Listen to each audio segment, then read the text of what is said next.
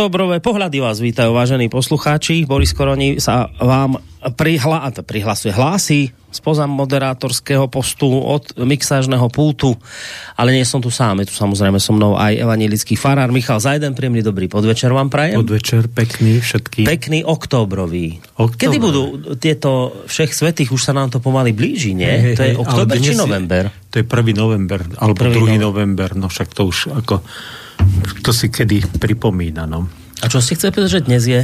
Dnes je 6. október a chcel som to teda tak povedať hneď na začiatku, že e, dnes vlastne si pripomíname, alebo pripomínali sme si, že vlastne e, prešla e, Československá armáda cez Dukle, Duklianský priesmik na územie Slovenska a vlastne sa začalo oficiálne oslobodzovanie vlastne mm. Československa od, spod fašizmu. Tak to len taká poznámka na okraj. Dobre, ale dobrá poznámka od historika, to vždy poteší. 78, pred 78 rokmi.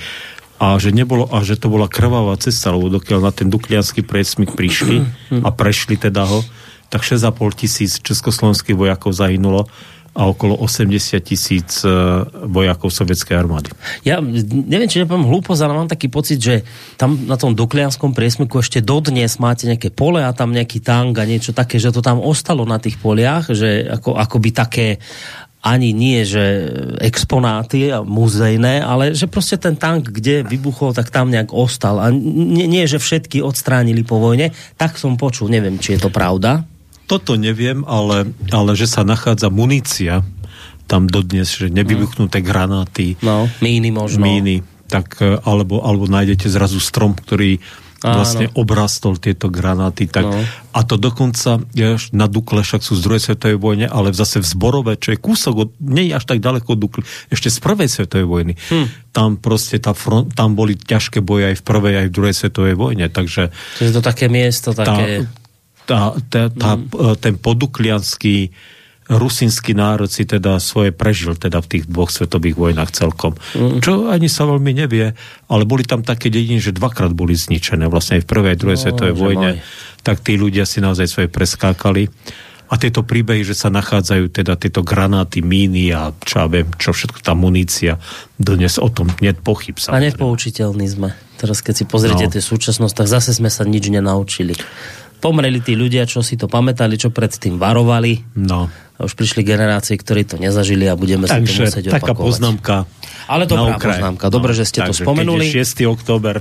Možno sa niekto vyplašil, že ideme meniť tému. Nejdeme meniť tému. Nie, nie, nie. nie. Ja, si, ja, ja si to pamätám aj preto, že my, ja som Košičan, teda však som vyrastal v Košiciach a vždy 6. oktobra býval aj Medzinárodný maratón mieru. Mm-hmm kedy, e, a on dodnes je, ale... Býva, ale sa, sa asi inak volá, nie? Ale neviem, ako to teraz volajú, samozrejme, ale ten maratón tam býva on vlastne pôvodne tiež nevznikol kvôli tomu, ale vznikol ako na počas e, vzniku Československej republiky, lebo on mm. za prvé republiky sa behával. Možno, že teraz znovu dali nejaký iný charakter. A my sme sa vždy ako deti tešili, lebo sa neučilo samozrejme v Košiciach. A v, e, v časoch, v 70 rokoch e, boli dve košické mužstva v prvej Československej futbalovej lige BSS a Lokomotíva a vždy sa hralo derby vtedy takže to sme sa chodili a bili sme sa. Ja som bol BSS a z Loky sme sa teda drvili ako chlapci samozrejme, takže to sú také milé chlapčenské spomienky. A predpokladám, že ste si ho neskúsili zabehnúť ten maratón, či? Nie, nie, nie, to som nikdy neskúšal. Tak to zase až veľmi aj keď, možno, že by som mal na vitro, ale nie, nie. Ja vás nechcem nie, závisť. Nie, tak už teraz, teraz už vôbec nie. Ale nie, nikdy som to ani, ani nejako ne, neprišlo na um, aj keď behávali tam tisíce všelijakých amatérov. Nie, nie.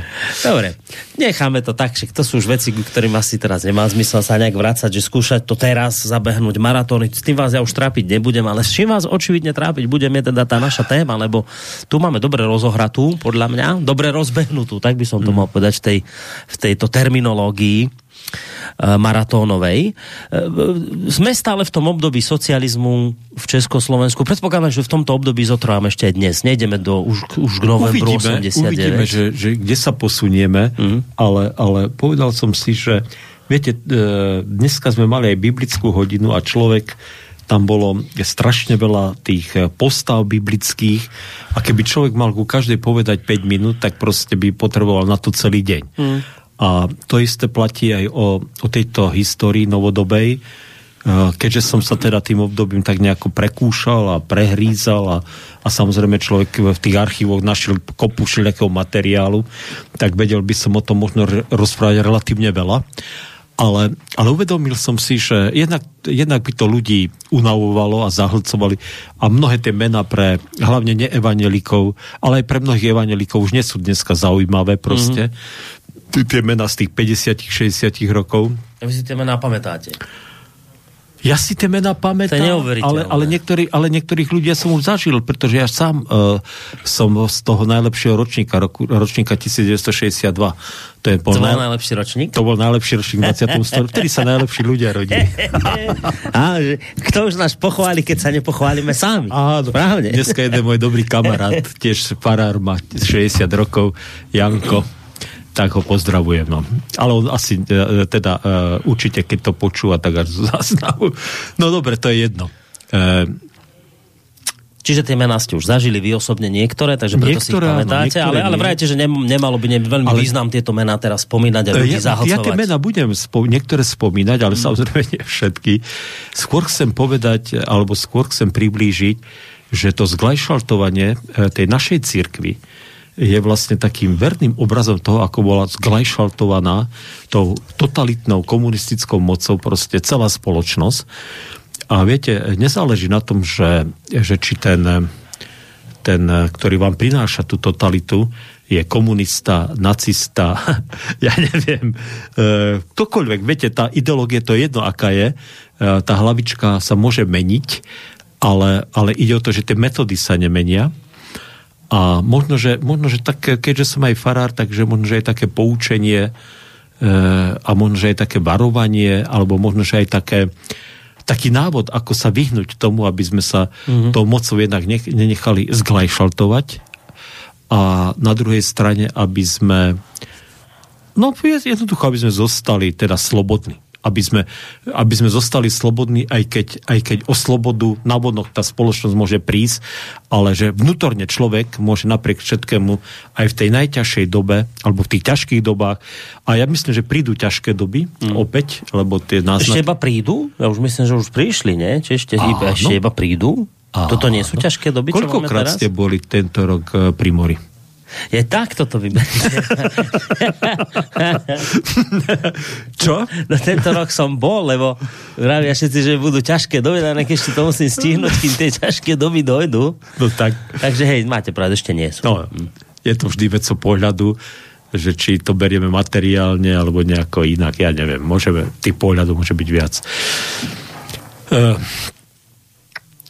takže toto by, som, toto by som e, sa pokúsil, ak sa mi to podarí, e, v tom čase, ktorý máme teda dnes daný, tak nejako, nejako na príbehu našej církvy, ako, ako sa vyvíjala tá situácia v tých 50 a 60 rokoch, možno v 70 uvidíme, mm. ako ďaleko sa dostaneme, e, vysvetliť, pretože identicky toto zažívali nielen iné církvy, ale zažívali aj iné organizácie a vôbec občania teda. e, Československa a do veľkej miery aj teda východného bloku. E, západ, e, západ prechádzal ino, iným vývojom trošku a my sme samozrejme, to, ale to je už zase trošku iná téma, uh-huh. že jednak to, ako to sa dialo v západnej Európe, E, pretože tiež to nebola celkom, celkom košer demokracia a to, že my sme potom sa akoby pridali k tomu potom, čo sa deje na západe a cítime, že tiež není všetko v poriadku. Mm, mm. No, takže e, tá církev Takže naozaj, keď budete počuť, teda chcem ľuďom povedať, že keď budete, ja budem hovoriť o evangelickej církvi. Ale, ale, ale naozaj si, e, naozaj, ako by si to tak nejako, urobte taký premet, to je, ako sa, ako sa robí v deskriptíve, e, možno, že aj na seba a rozmýšľajte o tom, že či tie metódy, spôsoby, alebo ten strach, tie obavy a to všetko, e, proste, e, že či není niečo, čo aj ovplyvňuje aj vás život v súčasnosti. Hej. No, asi tak. Tak uvidíme, Čiže čo tom nenájdete nejaké paralely so súčasnosťou, to, o čom budete Alebo aj paralely, Dobre, ale, no. ale, ale v osobnom živote. Mm-hmm. Naozaj v osobnom živote, možno viacej, ale možno, že aj všeobecne. Mm-hmm je to trošku taký riskantný pokus, lebo historik takto väčšinou nehovoria, historici, ale možno, že to spojenie histórie, moj, mojej profesie farára a historika, tak uvidím. No, no dobre, dos. Takže, tá církev, naša evangelická, e, proste bola, e, sa dostala po tú kuratelu tej e, totalitnej moci vtedajšej a ona ju mohla ovládnuť tá totalitná moc práve preto, že našli sa ľudia vznútra tej církvy, ktorí proste sa rozhodli, že kvôli kariérnym výhodám, alebo preto, že mali niečo na rováši a, a tí eštebáci a tí, ktorí mali na starosti církev, to na nich vedeli, uh-huh. tak im museli slúžiť, uh-huh. tak proste, proste títo ľudia ro, uh, zo všetkých síl robili to, aby odstavili od moci tých, ktorí boli čestní, ktorí boli ktorí boli zbožní, ktorým úprimne išlo o tú církev, ktorí naozaj tú církev spravovali so všetkou vážnosťou, zodpovednosťou, boli kompetentní tú církev spravovať. A naozaj teda e, krok za krokom títo, títo ľudia išli e, po tej kariére a nakoniec teda samozrejme s masívnou pomocou tej štátnej moci, tej propagandy a tých médií a samozrejme toho represívneho aparátu, ktorý samozrejme e, tá moc mala k dispozícii, sa im teda ten ich cieľ po piatich rokoch sa im to podarilo teda e, definitívne dok- e, dokázať, že tú církev teda ovládli. No a ja poviem takých e, takých pár ako bodov, ako to teda išlo. Išlo to vlastne v našej cirkvi takých dvoch líniách. Alebo na dvoch, teda akoby, akoby na dvoch miestach. Prvá vec bola samotná, samotné tie biskupské úrady a tie centrálne úrady, ktoré teda církev mala. A druhá bola bohoslovecká fakulta.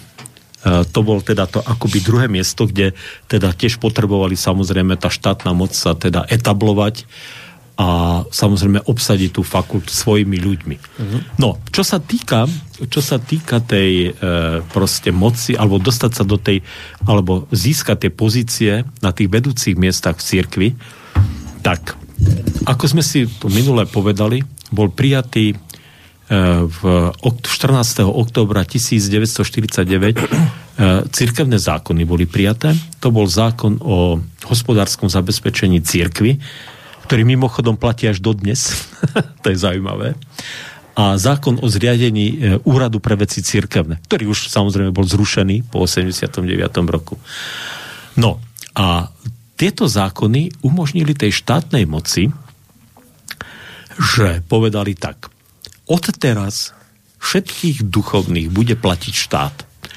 Vytvorili sa teda tabuľky platové, a vytvorilo sa a podľa ktorých, a tam boli tie rôzne trienálky podľa odpracovaných rokov, podľa toho, či bol to začínajúci farár, kaplán, alebo či to už bol starý farár, no proste a tak ďalej a tak ďalej. Prepašte, ale vám to toho skočím. A dovtedy štát neplatil církev? E, iba prispieval na platy farárov. Aha. To bol tzv. doplnkov, tzv. kongrua, to znamená, že církev žiadala od štátu peniaze na doplatenie farárov v zboroch, kde teda nedosahu... Bola nejaká dohoda, hej, hej, hej. Že, že minimálna mzda toho farára môže byť toľko a toľko. A keď teda tam v tom nejakom zbore ten e, farár tú mzdu nedosahoval, tak mu doplatil štát. Tak e, v podstate bola taká dohoda, že štát na to mm. prispel. Ono to celkom čist, no takto úplne spravodlivé to asi nebolo, mm. ale zhruba to takto fungovalo aj za Rakúsko-Uhorska, aj za Prvé republiky, aj za uh, slovenského štátu. Čiže vlastne veriaci si viac menej financovali svoju církev sami a, Áno, a len sa trošku dofinancovalo. No, viete, že tak, lebo, lebo e, farári oficiálne priznávali, Viete, to, e, farár mal pracovnú zmluvu s cirkevným zborom. Ona formálne, dodnes existuje tá pracovná zmluva. A v tej pracovnej zmluve, tzv. vokátori, bolo napísané tak, že e, teda, čo má farár robiť, aké má povinnosti a tam to bolo teda jeho povinnosti a povinnosti zboru, čo mu zbor za to poskytne. Uh-huh. No a to bolo väčšinou tak, že teda zadarmo bývanie, toľko kubikov dreva, ja neviem, e, proste, že, že nejaký zosyp, to znamená, že koľko mu dajú vajec, ja neviem čo, všetkého uh-huh. proste. A potom tam bolo, že koľko dostane za pohreb, za krst, za sobáš, za konfirmáciu, za večeru pánovu. A Takže sa dalo veľmi ľahko vypočítať, že ak ten farár mal, ak v tom zbore bolo veľa funkcií, teda tých pohrebov, sobášov a krstov, tak vedeli, že ten farár má taký príjem, že teda ten príspevok nedostal uh-huh, od mhm, štátu, uh-huh. ale keď tých funkcií samozrejme bolo málo, tak samozrejme ten doplatok k tomu e, platu teda dostával. Uh-huh. Tak toto fungovalo. No, komunisti toto úplne zrušili. E, povedali, že žiadne, že farár nemá právo žiadať od ľudí za vykonanie funkcie žiadne peniaze. Dodnes to nefunguje. Dodnes ľudia väčšinou farárovi niečo dajú, ale to vždy je na ich dobrovoľnom rozhodnutí. To chcem aj ľuďom povedať, ak farár od vás pýta peniaze za nejakú funkciu, nie je na to oprávnený. Ak chcete, môžete dať. Ale nemusíte dať. A ak to farár príjme, tak e, je to iba medzi vami. E, to je proste vedcov toho, že do, nejaký dobrovoľný to chce môže dať, ale nie je povinný. To je dodnes teda tak platí. No. Ale štát teda povedal OK, ale samozrejme dávam plat. A teraz vyrátali teda tie platy a e, viete, e, aby získali si tých farárov alebo aby ich zastrašili, tak bolo to tak, že tá nárokovateľná položka tvorila iba 50% príjmu. E, čo, čo to znamená? Že teda podľa tých tabuliek toľko ste museli dostať. Mm-hmm. Čo ja viem, e, nejaký kaplán, ktorý začínal, samozrejme dostal menej ako farár, ktorý bol 30 alebo 35 rokov v službe, ale to bolo proste iba čas tej mzdy. Potom bola položka nejaké výkonnostné, ktoré mohol dať cirkevný tajomník, to mohlo byť až nejakých 30%, potom niečo mohol ešte aj senior, teda nadriadený cirkevný prispieť. A to dokopy tvorilo ďalších ďalších 50%, čiže akoby až ďalších 100% plat. No, ale cirkevný tajomník vám to nedal výkonnostne, pretože vy ste boli aktívni a že ste viacej robili. Práve naopak. Či menej fará robil, či menej sa snažil, tým mal väčšie to percento. Chápete? Uh-huh, uh-huh. To bola tá finta. To bola tá finta. Že farári, ktorí sa e, naozaj snažili a makali, tak e, dostávali nejakých 600 korún, 700 korún plat proste. A ktorí sa nesnažili, tak dostávali 1200, 1400 korún, čo po 53. keď bola zmena peňazí, bolo relatívne také, že no dobre, dalo sa z toho žiť a mu, zostal mu hektár pôdy, ktorý si mohol obrobiť ako záhumienok. A samozrejme sa vedelo, že aj tak ľudia za tie funkcie niečo tomu farárovi vždy dajú. No, no tak... to som sa chcel práve opýtať, že či sú druhovia nejak to prísne kontrolovali, lebo keď povedali, že čo si majú čo farára ľudia platiť, to bude platiť štát, že či potom aj nejak robili také námatkové kontroly a zisťovali a tak sa udávalo, že Počúvajte, keď, keď dal farárovi vydáte, peniaze. Viete, ale nie, nie, to sa moc neudávalo. Nie? No nie, lebo aj najväčší komunisti v tej dobe keď mi zobrali rodičia, tak chceli cirkevný pohreb, viete. Mm. to vtedy ešte fungovali veci tak alebo dávali si e, krsti deti, síce si ho dali e, 30 alebo 50 km ďaleko, ale ešte si dali deti pokrstiť. Moc sa toto, no ako, a viete, a to je veľmi ťažké, lebo niekto, niekomu ste pokrstili dieťa a on vám dal 50 korún napríklad, alebo stovku, ja neviem. Mm. No kto sa k tomu priznal? Veď, ako, ako to môžete zistiť? Čo? Na škripe ste mali tých ľudí? No, čo? Dáte, agenta, provokatéra, to by zase išlo, ale, ale v každom ale v podstate, teda ne, ne, ale v podstate sa to môže... Hey, čiže, čiže keď farár Toto aktívny... nie, oni, oni mali iné metódy, ako škripnúť tých ľudí, viete. Toto, toto, ja neviem, môž, môže byť, že občas to mohli nejakému farárovi vykrikovať. Uh, to, to skôr boli takým hamičným farárom, ktorí boli natoľko sprostí alebo drzí, že si aj tak pýtali tie mhm, peniaze, uh-huh. viete. Uh-huh. Že, že povedal, tak keď chceš, pokrstím ti, ale daj mi proste to. Tak... No ja som to chcel, že teda keď bol nejaký farár aktívny a súdruhovia ho potrestali tým, že mu nedali tú zložku k toho platu no, k tomu, dostal 600 korún, čo bolo málo, ale teda nejako sa to urobilo tak, že tí veriaci mu nejaké peňažky dali. Čiže predpokladám, že to takto fungovalo. Jasné, jasné. No. Keď bol farár obľúbený, tak proste furmu dali tí ľudia toľko, že mal... Ale viete, keď nedostanete polovicu platu, tak to vždy chýba. No iste. Vždy to chýba. To a potom druhá vec je, že cirkevný tajok povedal, tak počkaj, ty si síce šikovný, Uh, začal si tu na tejto dedine, teraz ťa sú ľudia do mesta, do veľkého zboru niekde. Ne, ne, ne, ne, nedostaneš súhlas tomu. Pretože uh, s tým platom išlo aj o to, že musel dostať štátny súhlas k výkonu duchovenskej službe na konkrétne miesto. Takže, takže viete, to bolo o tom. Takto, takto ich mali vrsti, týchto aktívnych farárov, že vedel, že sa celý život nevyhrabe z nejakej malej dediny. Vedel, že tam proste, že síce, síce nezahynie, že tí ľudia mu dajú, však to dodnes takto v zásade funguje, ale teda, že, že keď je farár, keď ľudia majú farára radi, tak farár určite nezahynie od hladu. E, ani jeho rodina. A keď ho nemajú radi, tak zahynie od hladu. Tak, musí sa, tak asi sa musí pratať niekde ďalej. No. Alebo odísť. Musí sa skrátka obracať. Keď ho nemajú radi, musí sa obracať, lebo inak zahynie hey, od hladu. No, no. Takže takto to bolo, viete, to boli hey. tie páky. Ale toto, že toto, že za krst alebo za pohreb farárovi mm. nejaké, mm. nejak, niečo do vrecka dali alebo dávajú ľudia, tak to nikto v zásade, ani tí komunisti toto v zásade nejako extra mm. toto neriešili. No. No a teraz si predstavte. Sedí farár v nejakom hornom dolnom, viete, v nejakej takejto malej dedinôčke, má tri deti, evangelický farár, hej, samozrejme, povedzme, má tri deti, deti dorastajú, treba, aby išli na stredné školy. A on vie, že ak budú na stredných školách, že to bude problém ich uživiť, aby, aby im zaplatil cestu, aby im zaplatil internát, potom vysoké školy samozrejme, keď bude chcieť, aby ďalej študovali. A teraz príde k nemu cirkevný tajomník, alebo príde k nemu e, senior alebo biskup, ktorí už boli samozrejme, to boli vlasteneckí farári, teda kolaboranti e, s tou štátnou mocou a mu povedia, čo si sa zbláznil? Andrej, čo si sa zbláznil?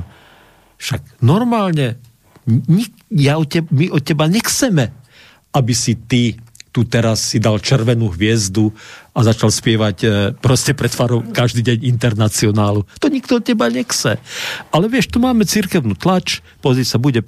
mája, vieme, že si šikovný, napíš článok na oslavu robotníckej triedy. Alebo je 25. február, bude, tak napíš článok ako e, komunistická strana e, vybojovala sociálnu spravodlivosť a ako církev, ktorá predtým bola, e, slúžila buržoázii, takže, takže robila zle, ale teraz sa už poučila z toho a už bude konečne konať aj ona sociálnu spravodlivosť. Napíš článoček a neboj sa, ak, to, uh, uh, ak takéto niečo urobíš, tak samozrejme hneď ti prídu percentá vyššie, a máš perspektívu, že nezostaneš tu v tejto očke. No, jasné. Aj lepšiu, aj na školu sa dostane, ale aj ty dostaneš nejaké lepšie miestečko a tak ďalej. A tak mm. chápete? Toto bola tá politika. Toto bola tá politika, ktorou sa kupovali títo farári. No. Uh, takže to, to sa dialo na tej uh, úrovni dole. A samozrejme, že, že tomu tlaku podľahnúť bolo veľmi ťažké. Odolať tomuto tlaku nebolo jednoduché. Mm. E, a išlo aj o to, že viete, tí ľudia, e, generálny biskup ešte našej cirkvi sa volal Jan Chabada a e, dekan fakulty sa volal Jan Michalko. To sú také mená, ktoré mnohí ľudia v cirkvi poznajú. Jan Chabada bol člen komunistickej strany až do roku 1956, kedy samotní komunisti pochopil, že je absurdné, aby farári boli komunisti, takže všetkých vyhodili zo strany ale to boli ľudia, e, tá, ten, štátny, ten štátny aparát totiž to, keď už mal týchto ľudí, on, ono mohol by som tu teraz veľmi dlho rozprávať o tom, ako, ako vysačkovali tých dobrých a tých čestných biskupov a farárov, ako ich dostali, odstavili od moci. To je celkom zaujímavá story. E, e, ale teda dosiahli tú moc. Viete, oni to dosiahli tým, že, že napríklad, e, napríklad Fedor Rupel, ktorý bol biskup západného dištriktu, tak e, on sa zasadil za to e, dvo, dvoch študentov, ktorí, ktorí teda e, sa vyjadrili nejako proti Stalinovi niečo, alebo, alebo, alebo, alebo obvinili, že sú protisocialistickí. A týchto chlapcov zavreli do väzenia, to bol Daniel Veselý a Milan Oravec a on bol jediný, lebo bol členom fakultnej rady, ktorý sa ich zastal. A oni mu povedali, ty si protisocialistický živel a musíš odísť. Kvôli tomu, že sa zastal dvoch študentov, všetci ostatní už boli úplne vystrašení, uh-huh. alebo, už, alebo už boli kolaboranti. Tak súhlasili s tým, aby títo študenti išli do väzenia. Chápete? dekan fakulty, profesori, lebo tých normálnych slušných profesorov už poslali do dôchodku, alebo ich vyhnali z fakulty. A tí, ktorí boli pod Michalkom, takí ľudia, ktorí tam potom slúžili desiatky rokov, tak tí súhlasili, aby títo, títo chlapci išli do basy. Viete, to, a biskup s tým nesúhlasil. Tak mu povedal, pôjdeš aj ty preč. A donútili ho, aby odišiel. Viete, mm. tými tlakmi ho donútili. A e, vymysleli generálny biskupský úrad, ktorý dodnes existuje. Ten, ten vymysleli komunisti, viete, že zriadili ho a generálnym biskupom, ktorý už nemal, nemal distrikt, sa mohol dostať len ten, komu dali štátny súhlas. Uh-huh. Takže preto sa stal Jan Chabada generálnym biskupom. Nikomu inému by štátny súhlas k voľbe nedali, viete. A generálny dozorca sa stal Andrej Žiak, to bol jeden teda, on bol aj podpredseda Národného zhromaždenia. Proste nikto iný by súhlas k voľbe nedostal. A posledný biskup, ktorý zostal, potom, no a potom ešte zreorganizovali senioráty. Povedali, uh, urobila sa reorganizácia uh, Slovenska, územnoprávne členenie, vzniklo 6 krajov vtedy na Slovensku v 50 rokov a povedali, všetky senioráty musia byť v hraniciach proste tých, tých krajov. Takže um, úplne spravili novú reorganizáciu seniorátov a teda museli sa na novo voliť seniory. To bolo v 52. roku. Všetci seniori museli odstúpiť a súhlas v voľbe dostali len tí seniori, ktorí boli kolaboranti. Alebo o ktorých vedeli, že nebudú proti ním vystupovať. Viete? Takže takto ovládli tú církev. No. Dobre, no. počkajte, dobre, ale však my sme si už hovorili v tých minulých dieloch, keď sme tu boli v stredoveku a v dobách horších, temne, ešte temnejších, hrozné veci boli aj vtedy. A vždy to nakoniec skončilo na tom, že podali biskupy, že kľudne vy môžete tu ako tam robiť, čo chcete, ale nakoniec tá evangelická církev má právnu subjektivitu a my nevieme vôbec nejako vplývať na tú obyčajnú malú fárnosť niekde. To oni si proste majú, oni sú demokratickí. Čiže čo sú druhovia týmto dosiahli, že e, si tam dotlačili svojho biskupa, keď aj za socializmu mala právnu subjektivitu, nie? Evangelická církev, či nemala? Mali církevné zbory, právna subjektivita zborom zostala. No. Ale ako som povedal, e, bol prijatý zákon v 49. o, o tom dofinancovaní financovaní a úrade pre veci církevné. Aby farár mohol zaujať faru, tak nielen, že ľudia, teda jedna vec, že si ho ľudia museli vybrať a zvoliť, ale musel dostať e, aj štátny súhlas k tomu, aby mohol tú duchovnú činnosť vykonávať. Mm. Toto bol tá páka na tých farároch, chápete? Mm. Na tých ľudí nie. Čiže, čiže teraz rozumiem, vy hovoríte, že neskončilo to len pri biskupoch, ale už museli zajť... Všetci museli, dostať, všetci museli dostať súhlas k voľbe od štátu. Ja som v 88. končil a som sa stal biskupský kaplán v Košice. To už bolo taký, už to bol taký smiešný socializmus, ale toto ešte stále fungovalo, že si ma zavolal církevný tajomník a mi dal dekret, teda, že, som, že môžem byť, e, že môžem nastúpiť ako biskupský kaplán, viete.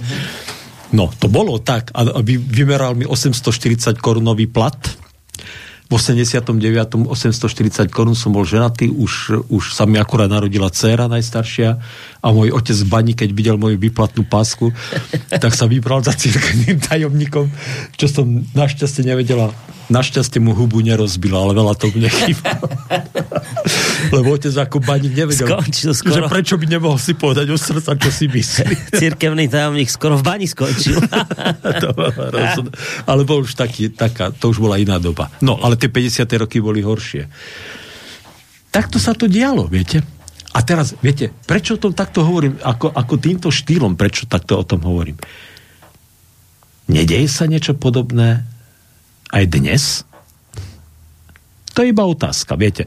Ja ne, nehľadám, ja teraz nechcem, aby sme ťahli paralely, uh, ale, ale, ale viete, že, že, že keď, uh, keď uh, budete používať správny jazyk, keď budete vystupovať len v správnych médiách, keď budete hovoriť len správne slova, keď budete zaujímať len tie správne postoje, keď budete sa hlasiť len tej správnej ideológii, viete, alebo ju budete aspoň formálne podporovať, tak je isté, že dostanete výhody.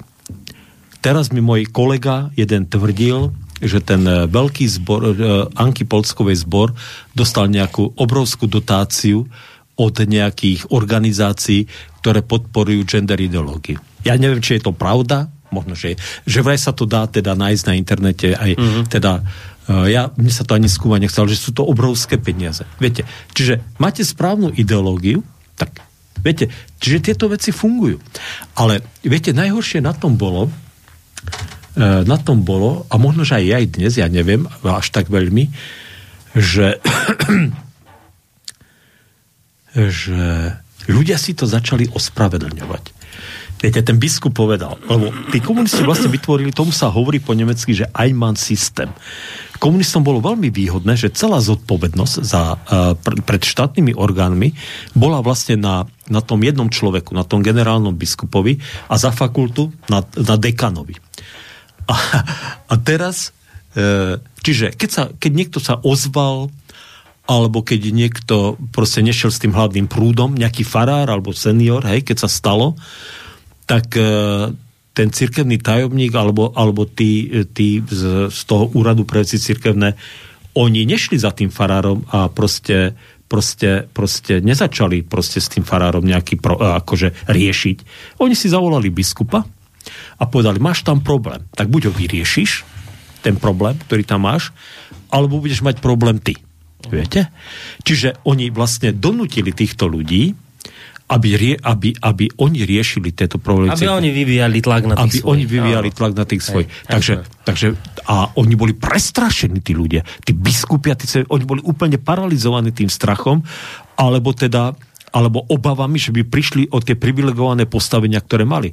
Generálny biskup e, a vôbec tí biskupy a, a, a, dek, a, a profesori na fakulte mohli cestovať na západ. To bolo neuveriteľné privilegium. E, a tam samozrejme ale tiež plnili úlohy, ktoré im zadalo Eštebe, pretože rozkladali niektoré tie organizácie, ktoré na západe boli. No to proste, to je, ale to je už zase iná kapitola. Viete, Takže mali privilegované postavenie, ale žili v strachu. Kedykoľvek ich mohli odvolať. Kedykoľvek im mohli povedať, že tebe už viacej štátny súhlas, e, že ti ho berieme a choď do keľu. Komunisti na tieto veci, ako je právna subjektivita, proste nedbali. Viete, totalitný režim na také veci nedba. Oni samozrejme boli zakutvené, dokonca boli v cirkevnej ústave, dokonca e, však e, celý čas ústave štátu bolo, že náboženská sloboda teda je garantovaná a tak ďalej a tak ďalej. Ale nikto na to nedbal. E, vyhrážali sa rodičom. Pri prihlas... Nikdy napríklad nebolo zakázané vyučovanie náboženstva za komunizmu. Ale rodičia museli osobne prísť do školy. Od 50. do 52. roku to fungovalo normálne od toho roku museli rodičia prísť osobne prihlásiť tie deti na náboženstvo. A častokrát záležalo na riaditeľovi. Niektorí riaditeľia to proste neriešili, ale niektorí riaditeľia povedali, no, tak to vaše dieťa sa potom ďalej nedostane na štúdiu. Viete, takže tie tlaky tu proste jednoducho boli a tým tlakom začali postupne viac a viac ľudí, e, stále väčšia a väčšia skupina ľudí podliehať. A tak vlastne e, cirkevní tajomníci, aby mali dobrý prehľad o farároch, ale aj o mnohých církev, aktívnych církevníkov, mm. tak začali tvoriť tzv. kartotéky. No, tzv. kartotéky a rozdelili teda farárov na štyri kategórie. v prvej kategórii bolo, boli vlasteneckí farári, to boli kolaboranti. E, tých bolo zhruba 15%. Vlastenecký? No, tak ich volali, že vlasteneckí farári. Aha.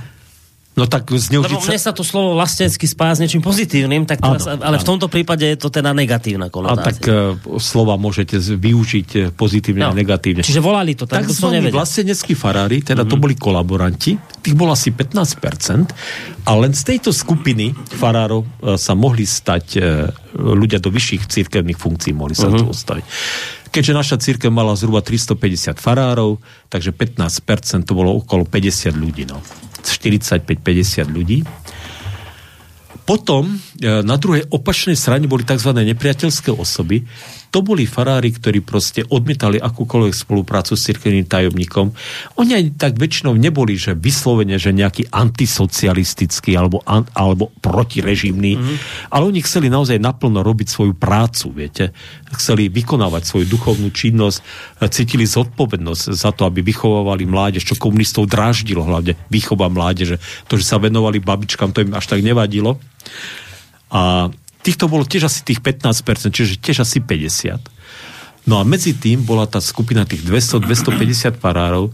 To boli farári, povedzme takí, že on teda e, donášať, e, donáš, e, alebo udávač by sa nestal, ako to, na to nemali žalúdok tí ľudia, ale zase, ale zase bol utiahnutý a moc veľké aktivity nevyvíjal. Uh-huh. To bola jedna skupina. A druhá skupina ľudí, to boli takí, takí, viete, takí farári, ktorí žili v oblakoch, zbožní, ktorí, ktorí proste mali svoje mystérium na duchovné a tým, boli tak, tým bolo ukradnuté aj celý režim. Aj, ale, ale, ale aj tí ľudia v tých zboroch mnohokrát, no proste také, viete, taký, v takom tom svojom duchovnom svete v nejakom žili. Proste a títo ľudia politiku alebo, alebo vôbec nejaké takéto veci nerieši. Keď na nich zatlačil cirkevný tajomník, tak to urobili. Ale zase, že by išli a boli aktívni, mm. prosociálni, tak to zase tiež mm-hmm. nie. No proste. Mm-hmm. Inak niekedy ovládať farárov, to je ako, ako povedal jeden biskup, to je ako ako, ako, ako mať stádo much na starosti. No skúste muchy nejako. Takže ono to niekedy bolo veľmi komplikované. No. no. Ale ten všade prítomný strach tu bol. A viete, naša církev prešla také veľmi zvláštne obdobie, pretože e, začiatkom 60 rokov, práve v tom roku 62, kedy som sa narodil, Totiž to katolickú církev samozrejme tu mocensky ovládli. Ja o katolickej církvi teda už nehovorím. Tá prežila samozrejme tie dramatické zvraty, keď tie kláštory pozatvárali, keď e, proste, proste rozprášili teda tých, tie nízke rády a, a samozrejme e, stovky farárov boli v base. Ale evangelická církev paradoxne, taký, takéto niečo, bolo niekoľko farárov v tých 50 rokoch zavretých, ale nebolo ich veľa. Ale Eh, aby donútili toho posledného pozitívneho biskupa Vladimíra Pavla Čobrtu odstúpiť v 53. roku, tak e, e, prišiel za ním už tedy generálny biskup Chabada a mu hovorí, Janko, či Vladko, ak neodstúpiš, je pripravený monster proces, 35 farárov pôjde do väzenia. 35 farárov pôjde do väzenia a ten biskup na základe toho, tohto tlaku odstúpil, pretože on si nechcel zobrať na starosť, e, na svedomie, že proste pôjdu farári do väzenia kvôli nemu, viete. No, ale oni vám zhromažďovali eštebáci tieto materiály o tých farároch a samozrejme všeličo možné sa podozvedali, samozrejme udavačov bolo vždy aktív, na Slovensku vždy bolo dosť udávačov aktívnych, takže mali kopu materiálu na farárov. A tento materiál sa rozhodli, že v roku 62 vytiahnu, samozrejme ešte doplnený o, o nové poznatky a za pomoci teda podľa všetkého aj vedenia církvy, tak spustili, e, e, spustili tri veľké procesy s evangelickými farármi a 40 evangelických farárov teda e, bolo súdených, odsúdených a mnohí si odsedeli, ale už nie teda nejaké veľké tresty. Predsa len v 60 rokov už nedávali 10-15 rokov tresty, ale dávali tak rok, 2, 3 roky, viete, do väzenia ich odsúdili.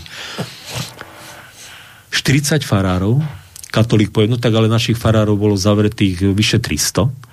Ale viete, to je zaujímavé porovnanie, že bolo asi 4 tisíc katolických farárov a 350 cca farárov teda e, e, bolo prenasledovaných a bolo buď vo vezení alebo vyhodených zo služby a diskriminovaných a z 350 evangelických farárov 40. Čiže percentuálne, viete, to je e, trošku sme na tom ešte boli horší ako uh-huh. katolíci. Uh-huh.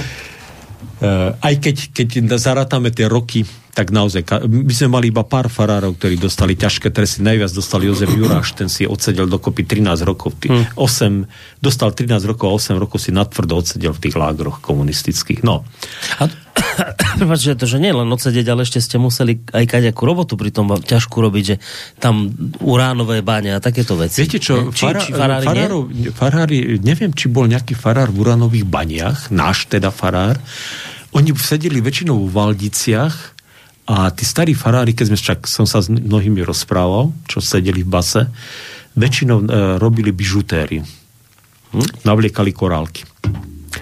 Jabloneckú bižutériu, známu to, bižutériu, robili väzni. E, alebo samozrejme aj také nejaké pomocné robotnícke práce samozrejme robili. Uh, uranových baniach neviem, či bol. Som myslel, lebo som vychádzal od Antona Srholca, katolického kňaza, že ten tam teda v Jachimove bol a že tam písal v knihe, že aj iní farári tam s ním boli katolícky, tak preto 50, som si myslel. 50 že... rokov išli do Jachimova, do uranových baní, v 60 rokoch už to asi také, ale e, nebolo, ale rozprávali také príhody, že sa treba s katolickými farármi stretávali, s Korcom napríklad, e, taký Julius Madaras rozprával, ako sedeli, debatovali, diskutovali Takže všelijaké zaujímavé príhody samozrejme v tých väzeniach zažívali. Isté, isté. To akože isté. E, e, chcel som sa spýtať, teraz neviem, že či vám veľmi neroz... A, ne, tak, nejdeme si dať pesničku? Iné som sa chcel pôvode spýtať, ale pozerám na ten čas, že... Či, tak, čas uteká. Že, že čas uteká, že či by sme si dačo nezahrali. Dajme si nejakú. A čo ste vymysleli? Zase ste vy hudobný dramaturg? No, viete čo, takú jednu našu piesň z nášho spevníka, ktorá je taká echt luteránska, aj, aj hovorí o takom našom luteránskom, takom, o, o také našej luteránskej viere. Takže možno, že to prevedenie není úplne také na, ťažká profesionalita, ale je to veľmi milé a pre srdce Evangelika veľmi blízko. Také, je to tá nahrávka zo služieb Božích, predpokladám. Áno, áno, takže, áno. takže ospravedlňte zníženú kvalitu zvuku, ako sa hovorí. Ideme si zahrať a po pesničke, alebo teda potom hudobnom oddychu budeme pokračovať.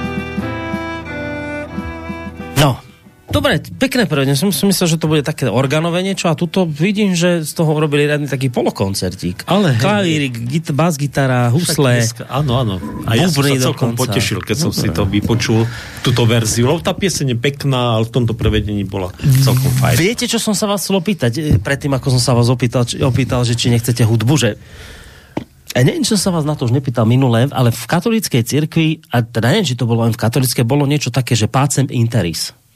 Čo to bolo? Pacem Interis bola e, katolíckej cirkvi organizácia, ktorá e, vlastne, kde boli združení títo kolaboranti, mm-hmm. ktorí vlastne e, akože formálne bojovali za mier, ale vlastne e, neboli nikdy pápežom teda e, uznaní alebo Vatikánom a e, vlastne bol to taký výťah nejakej tej kariére a moci, no v katolíckej církvi. A to je veľmi jednoducho povedané. Dobre, a to, ale prečo som sa to pýtal, že či niečo také to bolo aj v evangelickej Hej, cirkvi? v, 50, Niečo ako... v 56. roku, no viete, to sú presne to, to by som musel doširoka hovoriť. V roku 1956 eh, dekan našej fakulty, Jan Michalko a, a Ladis, e, e, Hromadka, Josef Hromadka, to bol dekan České, e, proste Komenského fakulty v Čechách, založili tzv. kresťanskú mierovú konferenciu. A kresťanská mierová konferencia vlastne združovala e, v podstate profesorov a vedúcich predstaviteľov týchto nekatolických církví v Československu a e, robila vlastne, v podstate týchto kolaborantov, ktorí vlastne potom e, sa snažili ovplyvňovať aj nejakú teológ, teológov na západe, snažili sa získavať tam pozície, cestovali tam Svetovej rade církvy. E, samozrejme po vojne mnohí do toho e, KMK vstupovali, hlavne Hromadka bol veľmi známy teológ, český teológ Hromadka a má, má na západe aj veľmi dobré meno, viete?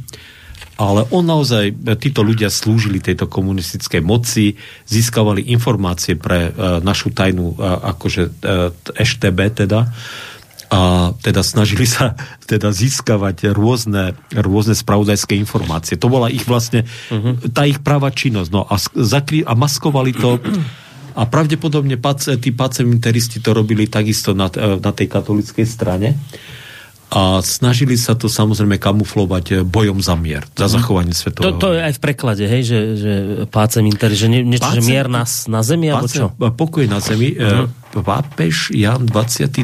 myslím, vydal takúto encykliku, že Pácem Interis sa volala tá uh-huh. encyklika. Viete, tie encykliky sa vždy volajú podľa tých prvých slov uh, takže Pacem Interis je pápežská encyklika, oni ju ako ten názov zobrali, uh-huh. ale založili vlastne takú antivatikánsku organizáciu uh-huh. vtedy. No. Takže tak, no. Takže bola taká organizácia a ona naozaj... Komunisti totiž to pochopili, že vlastne, že tí západňari sú tak naivní, že oni, oni si neuvedomujú, že tú církev vlastne oni ovládajú a že oni brali, tu, brali tých e, teológov a tých profesorov e, proste a tých biskupov z východnej Európy, že oni majú nejakú autonómiu voči tom, e, v tom režime, uh-huh. takže ich prijímali, proste komunikovali s nimi, stretávali sa s nimi, zakladali proste rôzne konferencie, rôzne stretnutia robili na rôznych úrovniach proste ale, ale títo ľudia, keď tam mohli vycestovať z východnej Európy, tí cirkevní predstavitelia, tak uh, oni vlastne museli nadvezovať kontakty a zbierať spravodajské informácie, alebo priamo eventuálne získavať aj agentov pre spoluprácu s, e, s komunistickou akože štátnou, teda s EŠTB. Uh-huh. Viete, takže, takže, takže, takže toto bolo tak, no. A toto, toto robili samozrejme tí naši celní predstavitelia. Aj posledný náš generálny biskup, ktorý dokonca, ktorý nastúpil po revolúcii Julius Filo, bol posledný, ktorý toto, túto činnosť vyvíjal takisto teda. A dnes v tejto cirkvi sa tvári, že nič sa nedieje. Proste. Počkajte, a to je všeobecne známa vec, toto, čo ste teraz povedali. No tak, ale, ale, ale viete, tým, že sa o tom nehovorí, tak tieto informácie sa proste strácajú, chápete? Že už Počkajte, a tak, teda on to ani nespochybňuje, že sa to naozaj takéto niečo dialo. Či... On povie, no nie, oni, no, oni títo ľudia, to, my sme museli tej moci slúžiť, lebo tým, že sme jej slúžili, tak sme vytvárali priestor pre církev, aby mohla tu aspoň ako tak existovať a mohla ako tak duchovne slúžiť. Viete, uh-huh. že za tými múrmi kostolov naozaj sa mohlo kázať, naozaj sme aj nejaké deti mohli učiť, e, tie babičky a deduškov nikto neprenasledoval v zásade. E, proste, chápete, že... Čiže to je to, čo hovoríte, že začali si to potom ľudia nejak ospravedlňovať. Ospravedlňovať si to začali. Vy sám hovoríte, že, že, že bol tu Bystrici farár, o ktorom všetci vedeli, že je kolaborant, ale inak bol schopný, šikovný a mnohí ľudia dnes na ňo v dobrom spomínajú. Áno, áno. No, tak viete, a takýchto, aj, aj nakoniec, nakoniec aj, aj ten Julo Filo, však on je schopný, šikovný, určite, určite všetci generálni biskupy, ktorí boli po ňom, tak jeho úroveň nedosiahli ani rečovú vybavenosť, ani diplomatický takt. No len žiaľ, ten charakter teda je taký, aký je, viete, no. A teraz má mnohí v cirkvi, tak to im pení krv, viete. Lebo uči, nechali ho učiť na fakulte, čo pre mňa je nepochopiteľné. Vy asi nemáte s Filom dobré vzťahy, predpokladám. E, viete čo, osobne mne nikdy ten človek neprekážal. Hm? Len, len proste, proste tá církev nemala čujnosť a prorockého ducha a ten človek, keďže nečinil pokánie a neospravedlnil sa za svoju kolaboráciu, tak podľa mňa nemal byť v týchto vedúcich postaveniach církvy a nemal, byť, a nemal učiť na fakulte. Mohol ste aj niekedy tak boli, že v osobnom rozhovore? Či... No, no tak nie. my sme spolu v Košiciach vyrastali inak. Takže takto. No ak vás počúva teraz, tak nie je asi z toho nadšený. Ale veď on vie, že som, však preto, preto som mal problémy v církvi a preto som preto, preto očierňovali moje meno. Však ja sa zase, zase nemám za, to, za, za e, čo skrývať v tomto smere. Hmm. A samozrejme, nič lepšie by nemohli spraviť títo ľudia, len keby podali na mňa trestné oznámenia. To by som si zgustol, keby som tieto materiály o tých, a to nielen o Julovi Filovi, ale aj o iných eštebáčikov a kolaborantov mohol vyťahovať a mohol ukázať. Však to všetko v archívoch je, len ľudia sú leniví a nechcú to vidieť a neuvedomujú si, že dodnes to gňaví tú církev a to nielen našu, ale nielen církev, ale aj spoločnosť. Chápete? Tá, tí kolaboranti, ktorí vtedy boli, tak to sa prenáša ako mor aj do súčasnosti. Však, e, však e, mnohé mená dnešných, hlavne progresívnych, e, progresívnych politikov, ale nielen progresívnych, ale tých liberálnych demokratov rôznych, však ich otcovia, starí otcovia, v mnohých tam vystopujete, že boli aktívni komunisti, že boli aktívni stalinisti, viete. To úplne máte rodové línie, viete. Mm. Alebo, alebo také línie, že, že, že vzvelebujú svojich učiteľov, alebo, alebo svojich priateľov, ktorí boli, ktorí boli proste niekedy až vulgárni komunisti, alebo, alebo naozaj slúžili tej komunistickej totalitnej moci. Uh, lebo zase boli komunisti, ktorí boli úplne iného razenia, viete. Ale to je zaujímavé, viete, že a toto, že sme sa nevysporiadali s touto komunistickou minulosťou, je dosah, že sa nám tu vracia v tom neomarxistickom a tom progresívnom háve proste ten ohavný starý režim. Čiže počkajte, to, to asi s týmito otázkami už trošku predbiehame ten seriál, lebo ešte nie sme v súčasnosti, ale nech, keď už o tom no, hovoríte, dobre. že a to, to vysporiadanie sa s týmito vecami si vy ako predstavíte, že títo ľudia už nikdy nemali zastávať vôbec žiadne funkcie, po 89 mali byť odstavení, viete, čo? Viete čo, viete čo mala, mala naozaj, e, teda ja hovorím o cirkvi, ale myslím si, že aj spoločne, keby prebela zodpovedná diskusia, a naozaj, e, naozaj, keby sa povedalo, tak pozri sa, tak naozaj si zlyhal, naozaj toto bolo zlé, naozaj toto musíme dať do poriadku. Ja osobne si, keď hovoríme treba konkrétne o tomto našom uh, generálnom biskupovi Filovi, uh, viete, on, on v 80 rokoch bol 4 roky v Ženeve. Ísť robiť do Ženevy uh, na Lutera, do Svetového luteránskeho zväzu, dostať pracovné povolenie v dobe socializmu na 4 roky, to nemohol hoci kto. To mohli len preverení ľudia, samozrejme. No a viete, keď sme si to normálne boli sadli a normálne vydiskutovali, ale on vždy, keď sa táto téma začala v 90 prv, začiatkom 90 rokov povedal, nie, ja som ne, e, nič nepodpísal, ja som nespolupracoval s, akože s EŠTB. Tak viete, keď nemáte dôkaz, tak čo môžete povedať? Sice, sice človek sa čudoval, tak potom ako si mohol mať také postavenie, a potom, viete, keď vyšli tie zoznamy a tam sa ukázalo, že je, tak proste sa tváril, že, že, sa tváril, že je prekvapený, že to tam asi niekto ho dopísal, viete. A to mnohí sa takto potom tvárili, no. My sme sa s týmto moc nevysporiadali, viete. A ja vám poviem, že najväčšia škoda je to, najväčšia škoda je to preto, že, že keby sme si to boli normálne vydiskutovali, tak možno, že by sme mnohé veci, čo sa týka sociálnej spravodlivosti, tak možno, že by sme si ich dokázali ochrániť. Neviem, či teraz mi rozumiete, čo chcem povedať. Nerozumiem, iné vám... Počkajte. Dobre.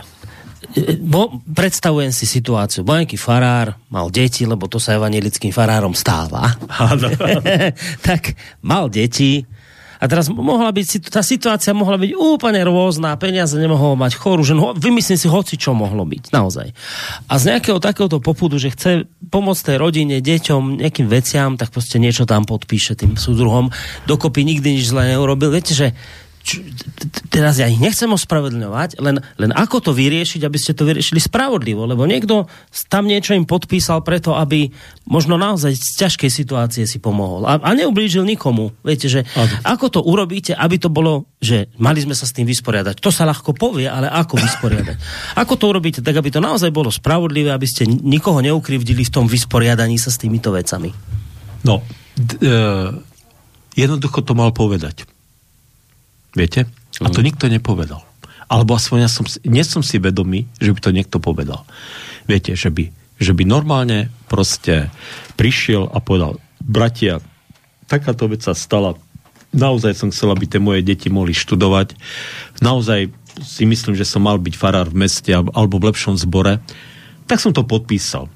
Garantujem vám, že nikoho som neudal a nikomu som neškodil, mm. alebo alebo som si na to dával, aj keď to bolo veľmi ťažké, lebo ešte si na vás inak tlačili, no.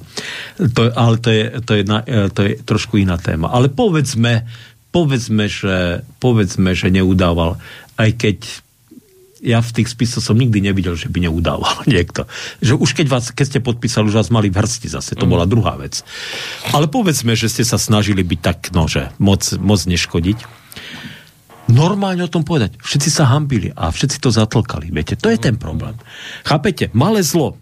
Malé zlo.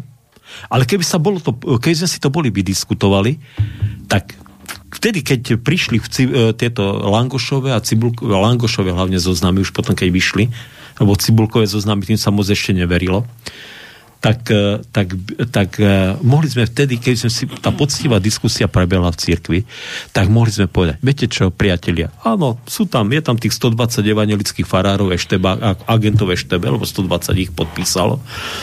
My to máme vyriešené. A Julo Filo, keďže naozaj bol veľmi, a je veľmi schopný, a dodnes je veľmi schopný, dodnes mohol byť generálny biskup. Dodnes mohol byť generálny biskup. Nič čiže vy ne, dobre, čiže vy to nevnímate tak, že to sa malo vyriešiť, títo ľudia mali odstúpiť, už o nich nikdy sme nemali počuť, čiže vy ste za to, A, že... Áno, pokiaľ by, pokiaľ, uh-huh. by, pokiaľ by boli činili, tomu sa hovorí činiť pokánie.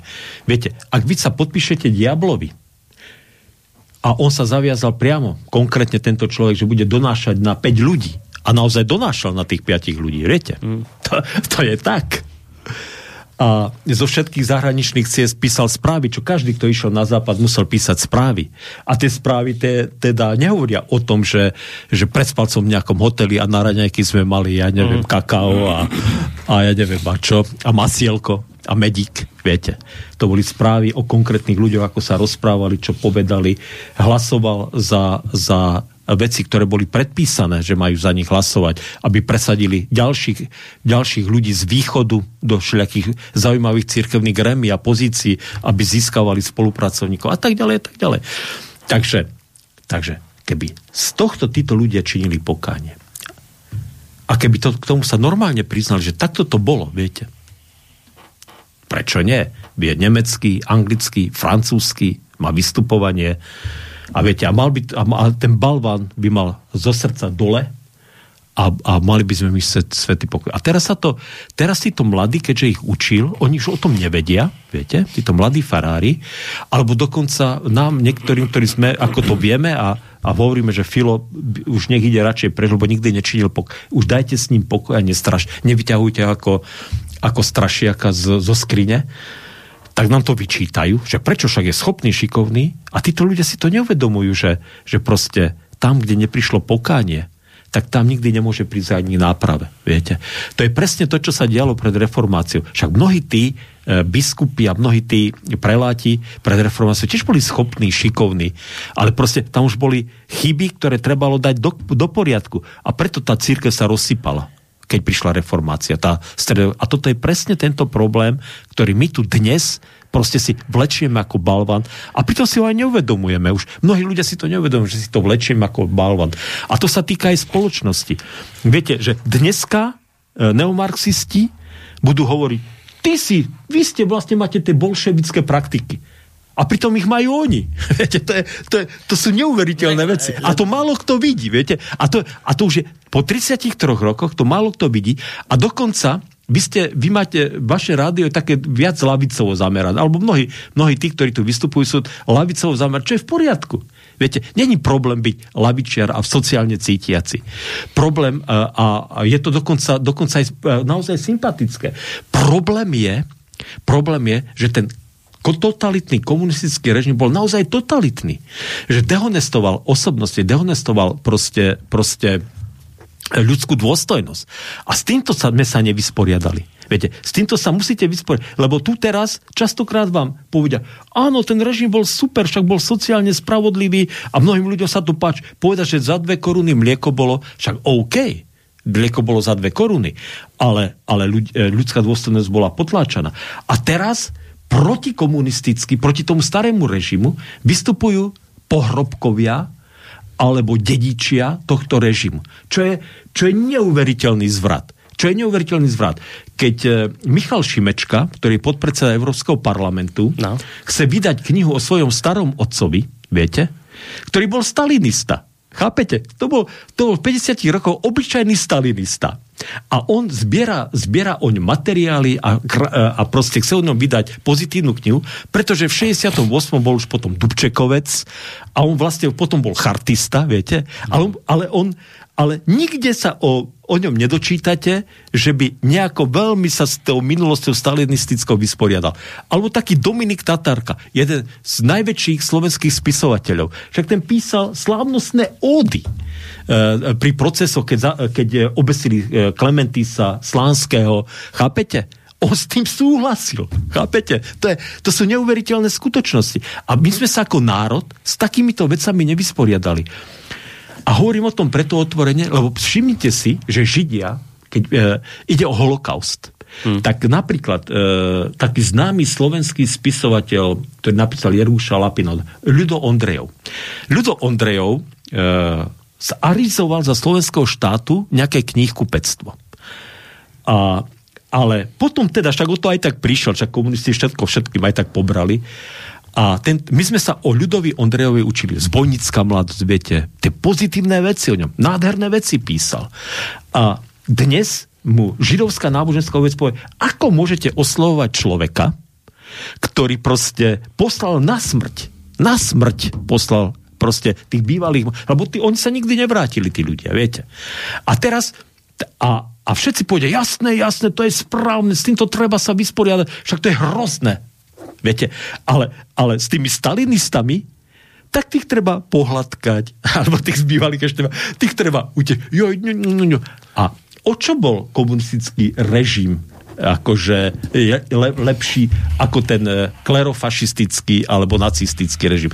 Veď s týmto, s týmto sme sa nevysporiadali. Viete, že áno, ktorí majú nas, e, darovaší holokaust, alebo, alebo k nemu pričuchli, povedzme cez tú arizáciu, tak tých treba tvrdo akože aj dnes atakovať. Ale týchto stalinistov, ktorí proste v 50 rokoch robili zlé veci, zlé veci. Oni sa obrátili, oni už takí potom neboli, však oni už potom boli takí iní. Neviem o tom, že by sa nejako extra veľmi z toho vyviňovali, alebo že by sa zbavili teda týchto dogmatických, marxistických poučiek. Mm. Viete, to je to. To je to. A toto je to, čo e, potom v 70 rokov po okupácii, po 68 roku, vlastne zničilo toho ducha toho národa. Viete, že nejde o to, že tých ľudí zavrieť alebo zlikvidovať. Dokonca ani možno, že nemuseli odísť z tých pozícií, ale že neprebehla, neprebehla tu poctivá, zodpovedná debata, diskusia a nevysporiadali sme sa s týmto. A preto sa nám to potom vracia v takomto neuveriteľnom marazme. Preto sa teraz čudujeme, že tento e, Igor Matovič že vôbec takýto človek môže byť v politike, chápete? Že tak hlboko potom klesla tá úroveň, že takíto ľudia tu potom majú proste, môžu hrať nejaký, vôbec, môžu tu vôbec byť, alebo, alebo človek, ktorý má neviem koľko detí, neviem s koľkými ženami môže byť mm. predseda parlamentu. Však možno, že osobne, keby sme sa bavili, bolo by to veľmi fajn. Možno, ja nehovorím. Chápete? Ale, ale v slušnej spoločnosti v slušnej spoločnosti by takíto ľudia proste v politike neboli. Ale ten ľudský duch upadol. A to je ten marazmus, ktorý začal v 50 rokoch. Čiže tie rezidua vidíte tam. Rezidua, takto to. Hmm. Viete, a možno, že aj, samozrejme, že aj za vojny. Samozrejme, že aj tá, aj tá, e, tá gardistická minulosť tam sa ešte, ešte môže nejako premieť. Ale furt sa to vracia v nejakej novej, samozrejme, podobe, v novom šate a títo bývali, bývali títo, uh, tí, ktorí nes, e, tí, ktorí ich rodičia, alebo starí rodičia, alebo učitelia, alebo alebo o, tí, ktorí o nich obdivujú, nesú zodpovednosť za ten marazmus, tak tí dnes tu znovu proste mútia vody. Mm. A a naozaj ich mutia tak, ako viete hovoriť vlastenecký farár. Dneska, keď poviete vlastenecký farár, tak to je super. To museli byť super ľudia. Ne, to boli kolaboranti. Viete, že dneska, keď poviete, že, sociálne sprav- že komunisti chceli sociálne spravodlivstvo, to je pravda ale že nikdy ju nevybudovali, viete? Sociálne spravodlivú spoločnosť môžu vybudovať iba ľudia s čistým srdcom a s čistým charakterom. A nie tí, ktorí pr- proste pod týmito heslami e, iba kradli, lúpili a proste brali si a, a, a prisvojovali si mnohé privilégia. Obávam sa, že no. sociálnu no. spravodlivosť nikto tu nezaloží. Nikdy, že no, to, je, ale... to je taká, viete, chiméra. Tak, že... Ja chápem, že som sa trošku rozhodil. Ale a pokusil, rozhodil, pokusil, dobre, roz... však, pokusil som sa niečo povedať a neviem, či sa mi to podarilo. Podľa mňa, hej, však všetci pochopili, čo ste chceli povedať, že tam niekde, podľa vás, hlavne v tých 50 rokoch, sa zasialo niečo, čo nás ovplyvňuje dodnes. Rozumiete? A tým, že sme sa s tým nevysporiadali, prišli keby, viete, aj, viete, keby tí ľudia povedali, jasné, že sme tam zlyhali, jasné, že to bolo zle, hambíme sa za to. Viete, však na Slovensku až tak veľa mŕtvych nakoniec, že by tu, viete, tých procesov, kde padali hlavy, však boli, ale nebolo ich ani za slovenského štátu a ani za toho sociálnu, neboli ich tak veľa. Ale viete, že taká hamba, a čo, da, viete. No ale do tak keď si vstúpil do strany, bral si výhody. Viete, tak bral si výhody. Tak povedz to, bral som výhody, bal som sa, chcel som tie výhody mať, aj keď som na komunistov, aj na celý ten režim, aj na celú tú ideológiu kašla. Stačí toto povedať. Viete? Ja že... vám rozumiem, no, prečo ste dobre, nahnevaní. Ja vám rozumiem, prečo ste nahnevaní a poviem to týmto a týmto to celým uzavriem. Ja sa bojím doby, a nechcem to hovoriť tak, že by som sa nerád tej doby dožil, ale inak to poviem, že ja sa bojím tej doby. Viete, že raz príde situácia, že sa to zmení režim nejako a že by mi zrazu tí, ktorí dnes nám tu nadávali ja do konšpirátora, toto a skákali vám po hlave a užívali si tie výhody, tie, ktorým teraz moc ponúka, že žili z eurofondov neviem z čoho a, a vysmievali sa vám a zle vám robili, kde chodili. Že by sa zmenila doba, a teraz by som videl týchto ľudí, alebo ich potomkov, ako by zrazu v tej zmenenej spoločnosti zase prebehli na to a tvrdili by, že ako oni celý čas bojovali a, a zápasili. Aby sme boli... nevedeli, oni to v skrytosti Viete, síce skry... slúžili, ale v skrytosti proti ja tomu režimu ja bojovali. ja si pri tom pamätám, to, že, tak to je. Hej, že, tak, ja rozumiem tomu vášmu hnevu, že ja by som sa hneval rovnako, keby som videl, že, ja, že presne, že sa zmení doba, tak ako by som si teraz ja prijal, aby sa zmenila. A títo všetci, ktorí teraz škodia, títo, títo kolaboranti, zrazu by sa hrali na čistých, ako oni trpeli tu v tej dobe. Viete, že... Vždy tie e, režimy viete, totalitné režimy nakoniec vždy ovládnu bezcharakterní ľudia, ktorí nemajú žiadne svedomie. A ľudia, ktorí nemajú svedomie, teda ktorí obracajú kabaty, a ktorí sa derú k moci, sú veľmi nebezpeční z tohto pohľadu, mm. pretože, pretože oni potom ľudí, ktorí ktorí proste z princípu, pretože chcú byť slušní, chcú byť charakterní, sa postavia proti, alebo, vysl- alebo ich aspoň ignorujú, tak sú pre nich nebezpeční. A toto je to nebezpečenstvo, ktoré tu hrozí. To je ten starý vtip, že dedo arizoval, otec, otec znárodňoval a a ja privatizujem. No, no, no, no a, toto, a, toto a, vždy, máte? a, vždy, a, zmení sa režim a príde potom a robí to. to je, no, tak presne o tom toto je. No, tak podarilo sa vám to vysvetliť. No. no my budeme na budúci týždeň opäť v tejto téme pokračovať. Už teda neviem, kde nás no, to uvidíme, zaveje. keď sme sa takto posunuli už. a natiahli sme Dobre, čas. Natia, na budúce vám to o 10 minút skrátim. sme si to vynulovali. Dobre, tak na dnes všetko od farára Michala Zajdena, evangelického z Radvane Banskej Bystrice. Som zaujímavo teraz mm, skloňoval, či čo, ale rozumeli sme, čo som chcel povedali horšie ako nebe. Slovosled bol neuveriteľný, ale dobre, majte sa pekne. Dobrú Dovidenia, do počutia. Ja sa s vami lúčim tiež, ale len na chvíľu, lebo v podstate dualog sa nám blíži o nejakú už necelú hodinku, keďže farár sa tu rozohnil, tak už iba necelú hodinku to bude. No a Neviem, bude... prečo ma ten Boris Korný nezastavil. Nie, ale však dobre vám to išlo. No. E, ono treba niekedy spraviť prievan, Dobre, viete. dobre. Treba spraviť prievan, čistý, čerstvý vzduch. na dualog. Už ni, tak dualog bude a budeme sa o senátnych voľbách a komunálnych, ktoré prebehli v Českej republike dnes rozprávať. Tak ak chcete, tak môžete si nás popočúvať. No a všetko sa dozviete onedlho o chvíľku. Majte sa zatiaľ pekne do počutia. Táto relácia vznikla za podpory dobrovoľných príspevkov našich poslucháčov. Ty, ty sa k ním môžeš pridať. Viac informácií nájdeš na www.slobodnyvysielac.sk Ďakujeme.